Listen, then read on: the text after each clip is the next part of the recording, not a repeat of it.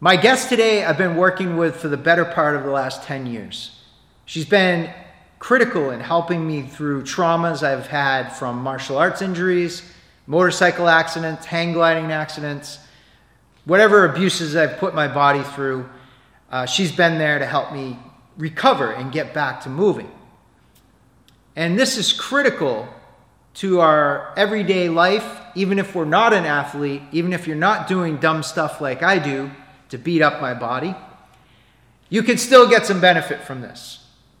Dr. Kate Kelly is not only an expert in this field and a specialist, she's a hardcore athlete herself, and she's learned the hard way over the years some critical things, crucial things that I think you'll benefit from. That's why I had her here, and let's get started.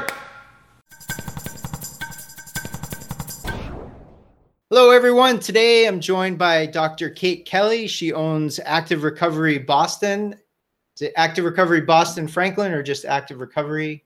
Active Recovery Boston in Boston and Franklin. yeah.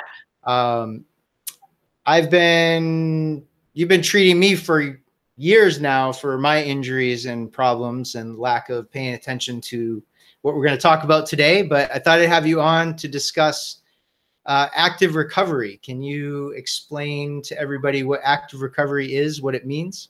Sure. Um, so I have a lot of experience with that term because that's kind of a philosophy we live by at Active Recovery Boston. And the company was formed because um, as an athlete, I was tired of my primary care physicians and other practitioners telling me just to stop when I was injured rather yes. than do some active recovery. Um, so the company was formed on how do we get people back from injury without having them just stop. Here's some active recovery suggestions anywhere from self care with foam rollers and balls to stretches and strengthening. Um, but I think it's detrimental if people aren't involved in active recovery, both from after an injury, but also when their training load has gotten high and they need to move, but not tax the central nervous system. I know that personally, one of uh, the problems I have with my primary care physician is every time I go in there, he tells me that he gives me the same speech. I can recite it by heart uh, the body's warranty runs out at 35 and you really shouldn't be doing anything after that um, which is crazy to me that's insane our bodies are meant to move not sit in a chair all day telling other people not to move yeah i hope you have run far away from that practitioner please absolutely and the thing is is you can still have vitality in your yeah. 50s and 60s and 70s if you do it right. Now, so what does the term mean to you? What do you define it as? Active recovery?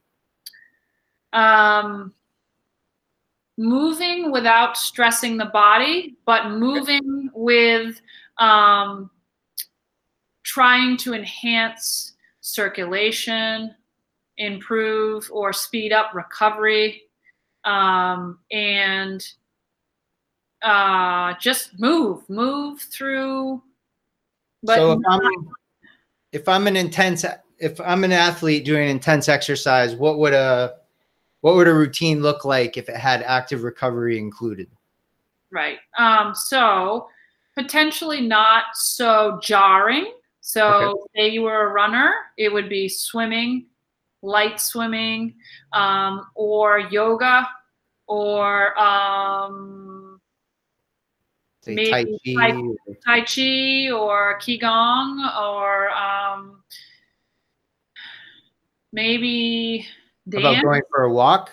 Going for a hike, going for a walk, absolutely. Um, a hike in the woods has great oxygen, um, which is great for recovery. Um, yeah. So, all of those kinds of things. Nice. yeah. Now, let's see. I met you almost it was almost 20 years ago, I think, the first time that I met you. And you, back then, you were even a hardcore athlete mm-hmm. yourself, doing uh, triathlons. Did you do marathons too, or just triathlons? Triathlons, marathons, yeah, and yeah. Um, did you do an Ironman? No, half It- half Ironman. half, half Ironmans, um, half more than I would ever do. I did other Um, endurance, ten hour endurance races. So I did do Oh, ten wow. hours. Yeah, just one Ironman. So, knowing what you know now, uh, did you train smart back then? I did not train smart. Um, I did not sleep as well as I should have. That's huge recovery. after Oh, good point. Yeah.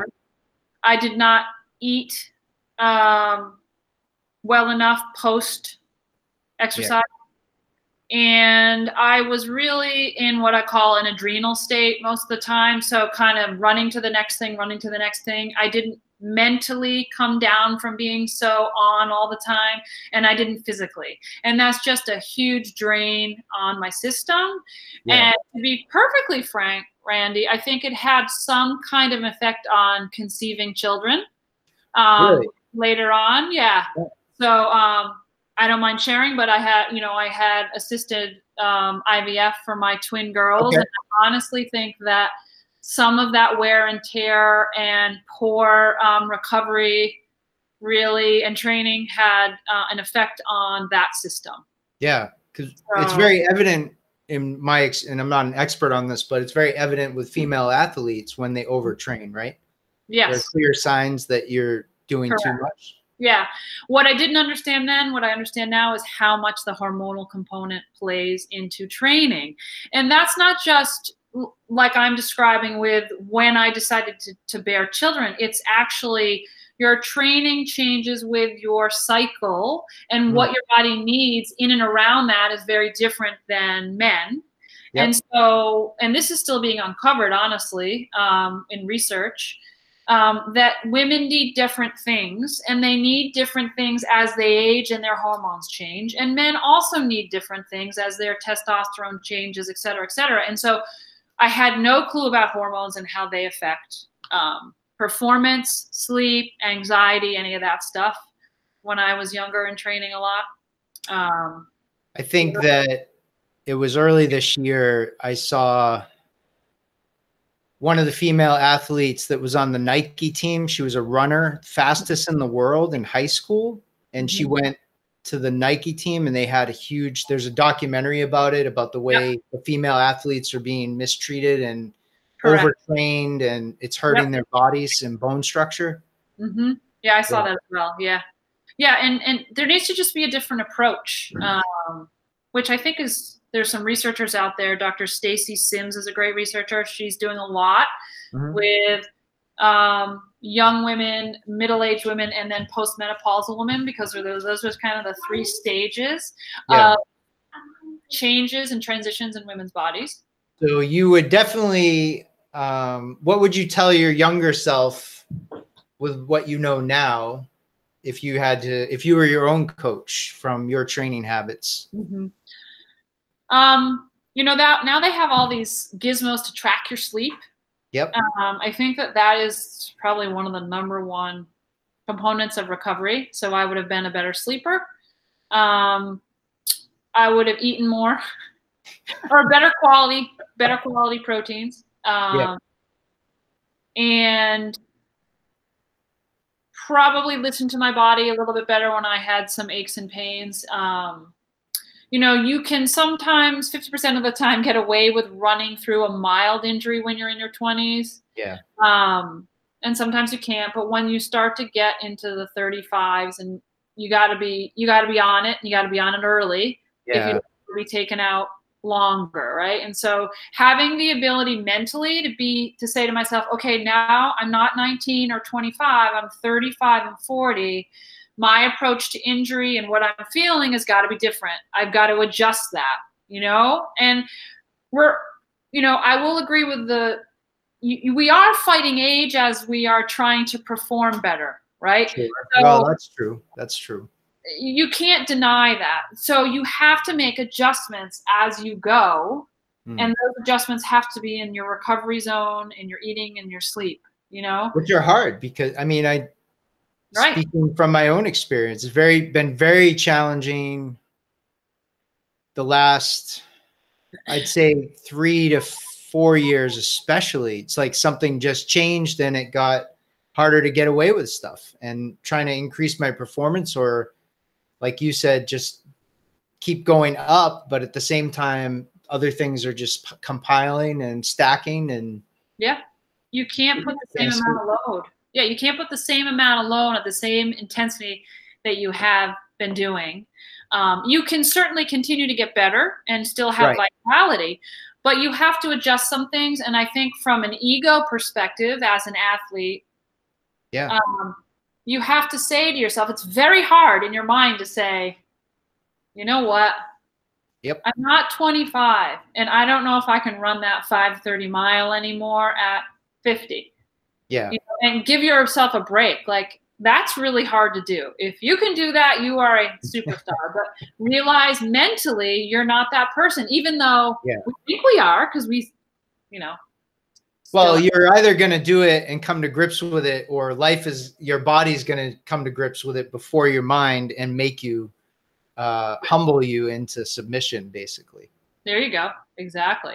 Right. Um, now, and you were a few years ago, you were uh, powerlifting too, right? Mhm. Correct.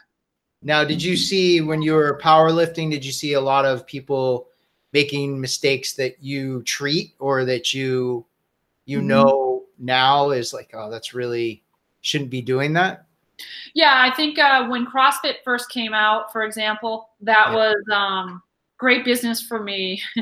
um, and so I got into the mix of that to see what was going on in those gyms. Right. And of course, there's great gyms and not so great gyms. Um, and people always have compensation going on in their bodies. Nobody is perfect. Nobody has exactly the same strength on the right as they do on the left, or the, Yeah. exactly the same elasticity as they do on the right. Right. So, and we are really good as humans and biomechanical um, humans to compensate Yeah. and that those little subtleties can be hidden so much so that a coach in the gym isn't educated enough or doesn't have the viewing glasses to be able to see those compensations and they go on and on and on and on and start having bad biomechanical um, things going on and then they get an injury right Yep. so in some cases it's not the coach's fault because they just don't have the viewing glasses on the edge. It'd be nice as a coach if we knew everything, but that's Right. not the reality. It's we're we're a work in progress. It's not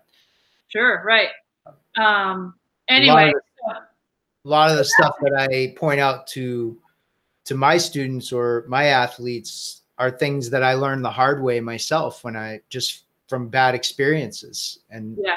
sometimes that's the only way we learn. Right. Right. You know, and I think Randy, you've you've gotten smart enough in the last few years. no, more than a few, ten. Maybe, You maybe. come in and you say, I've noticed a change in this particular uh, movement pattern, Mm, and I can't figure out why, and I know it's going to lead me to injury. And that's exactly the insight you need yeah. when you start. But it takes you a while to understand that about your own body. It all I think it's also just have having feedback from a lot of people over the years. If unless you're doing uh, something physical regularly, you lose touch with your body where you, Yeah. you can't feel those things. You can't feel those little nuances or something being out of whack. So you're completely oblivious that that's even going on. Absolutely. You know, um, we call that body unaware. A patient Yeah. is totally body unaware, and it's almost a neurological disconnect, like somebody Yeah. cut the wires from the brain to the body. And this happens all the time. I said, You can't feel that you can't externally rotate that shoulder. They're like, I had no idea, right? No, I have people that come in that their posture is like this from sitting at a desk forever, and you put them straight up. I talk about this in a video I shot last week. You put them straight up, and they don't believe you. They Yeah. think that they're leaning backwards now because the brain is actually adjusted to this this forward posture. But I've seen kids that have come in as teenage like they've come into me as teenagers that never exercise their whole life and they have no coordination they it's like you're wor- almost like you're working with a toddler Yeah. who's just getting their limbs for the first time and they don't have any connection between mind and body it's crazy 100%. Yeah, they haven't developed that part of the brain. So it is like you're working with a toddler. Absolutely. Absolutely. now Um, well, so some of what you said actually le- leads to a question that I had for you today was there's a common opinion or state of mind even um, that when we're young we can get away with when we're training we can get away with a lot more intensity or you know the common thing that I hear a lot is when you're young you just recover faster and um, you can bounce back things like that. But I've also trained a lot of boxers and grapplers in their 40s, 50s, and 60s, and even some in their 70s that when they come in, they're wrestling with no pun intended, they're wrestling with injuries that they got in high school or they got in college and they're they were never the same after that. And I've also had athletes come in that they were high school athletes and I've seen them go through shoulder trauma or knee trauma that they will never recover from. They're done. They're they can't even play that sport anymore. Uh, they're toast for life. So, is it is that really the case, or is it that we get wiser as we get older? And I, I do I know the body recovers differently. That's not disputable. Um, but I guess what I'm asking is, shouldn't is this is active recovery just something for old people or old athletes or is it something that people should be paying attention to at all ages? Yeah. So i think uh, people should be paying attention to it at all ages. Here's what happens. Uh, when an athlete gets trauma has trauma no matter what the age is you have a disconnect in the musculoskeletal system but also the brain has now implanted a trauma that is um, hmm. not forgotten. And so that individual has, so first thing is the rehabilitation after that injury needed to be spot on, needed to be watched, and needed to be the correct recipe for that individual. And then that individual needed to continue to potentially do some movement patterns to get that body part moving the way it should. And that's the homework that needs to be done. Right. If that never happened and they skipped over that, you've now got years and years and years and years of these of this trauma and the brain not recovering and not creating a new loop of the proper functional movement pattern. So you've got the brain barrier and you've got the musculoskeletal barrier where like the joint just won't move anymore, right? Yeah. Um, and along with that comes atrophy and scar tissue and all that kind of stuff. And then you've got the brain trauma. So I'm working with a gentleman now. He was a pro hockey player, um, and he has a shoulder. He never has had an injury in his life, which mm. I find ridiculous. But anyway, playing pro hockey. He just got hit in the head so many times he can't remember them. I mean, yeah, exactly. He's got all his teeth too. I couldn't believe it. Right. So, wow. Yeah, he had an injury to his rotator cuff, and he he's clear, like his joint moves and everything, but his brain. This is his first trauma. His brain is stopping him from moving it correctly because there's a guardedness. The central nervous system is still in this fight or flight. Yeah. And, and so we have to do some specific cueing for him to move through that barrier. Um, now we're also doing some cleaning up of scar tissue and wrap and some healing. But you know, and that's a case where he's had trauma and yeah. he's trying to reconnect neurologically to the brain how to move through it. And so that's what happens with kids. And the easy way out is to say, I can't do that anymore, right?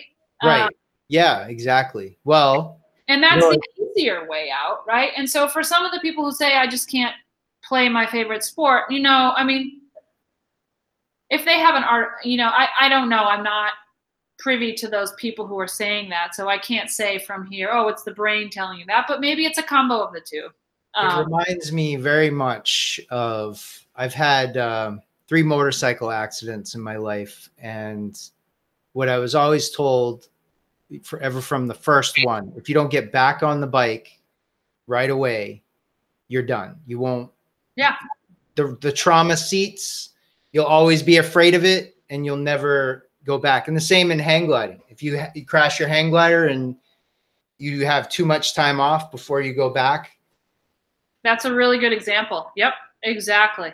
That's exactly. But I never thought of it with an injury in the body. I never thought about the brain trauma from that perspective. That's very interesting. Yeah, and so um, active recovery is a great way to start getting those joints and the movement patterns to come back, like a Tai Chi or a um, Qigong or yeah, like the stuff that we mentioned before, swimming, especially swimming, right? Because there's no, you don't have the impact of the gravity on the body as you're going through your exercise routine or range of motion. Is that accurate? Right. Correct.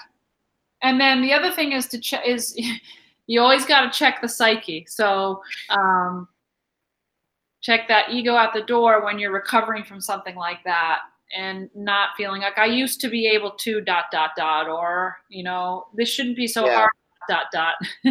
that that is hard. Like I said before, I mean I've had to deal with that, and it's just a it's a stubbornness. Like I used to be able to do this. Why can't I do this now? Or I used to be able to train six days a week. Why can't I train six days a week or yeah. multiple times a day, six days a week? And yeah, but that's you know, kind of sorry. Go ahead.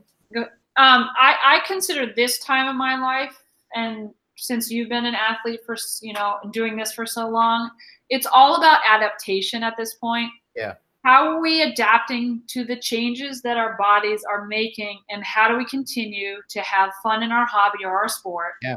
And improve. You know, so um, it's all about adaptation. And you can either resist yeah. Or you can go with it. And if you resist it, then you get broken more. I mean, Correct. But I see like in in Brazilian Jiu-Jitsu, especially because you go to a lot of places where the training, like people will train really intense. And I've tried to coach my team to not train that way, even though people want that like you think you got to go all out to be able to get something out of it. But um, I listened to uh, George St. Pierre's trainer. I don't know if you know who he is, but uh, George St. Pierre was a big UFC fighter. Um, he was champion for years, but he has a trainer, Firas. I, I can't remember his last name, but he was talking about how if you train that intense, and because you train that intense, you get injured uh, and you can't train the next day, then let's say every other day you have to take a day off. At the end of the year, you only train three times a week, maybe 50 year 50 hours a week at best, if you account for maybe two weeks off, which usually illnesses, injuries, whatever. Mm-hmm. But if you take that 50 hour or 50 weeks at the end of the year, you trained 150 hours versus the athlete, no matter what age, that trained softer, smarter, and they're there three times a day, uh, six days a week because their body can now just recover. It's recovering on a whole different level and a whole level, a whole different platform. And that, when you do the math at the end of the year, they've trained, you know, six, ten times longer than you have. And I thought that was a really cool way of getting across it sunk into my head. Yeah. Um, yeah, it's like um, ultra marathoners. They'll split up their runs in one day. If they're supposed to do a 20 mile run, they'll do maybe 10 in the morning, have the active recovery or the recovery in between, and then do 10. It's still uh-huh. 24 hours. So the body is handling that load. And they're putting the mileage in. Yeah. It's just the recovery in between, and that'll allow them to train until the end. So it's the same kind of theory. Yeah. That's that's smart. I didn't know they were doing that because I just I, I, always remember hearing people were doing hundred mile runs, and I was like, that is crazy. Well, that's once. Yeah, right. They don't do that in training. Yeah. Uh, were they doing it in training? No, no. Uh, I did have a student years ago that was training for that, and I I don't recall because it was like back in 2006, so it's a yeah. little bit distant. Yeah. Yeah. remembering how he was doing it, but yeah, yeah. that's it's intense. But yeah. Well, I want to thank you very much for joining us today and answering some of these questions and helping to solve the uh, the mental process as far as training how to keep us smarter and healthier. Yeah, and if we don't, then we have to come give you business. Yeah. right. right. And pay for your house and retirement, right? Right. we pay one way or another. yeah. Um, there you go. Thank you very much. Yeah, you're welcome.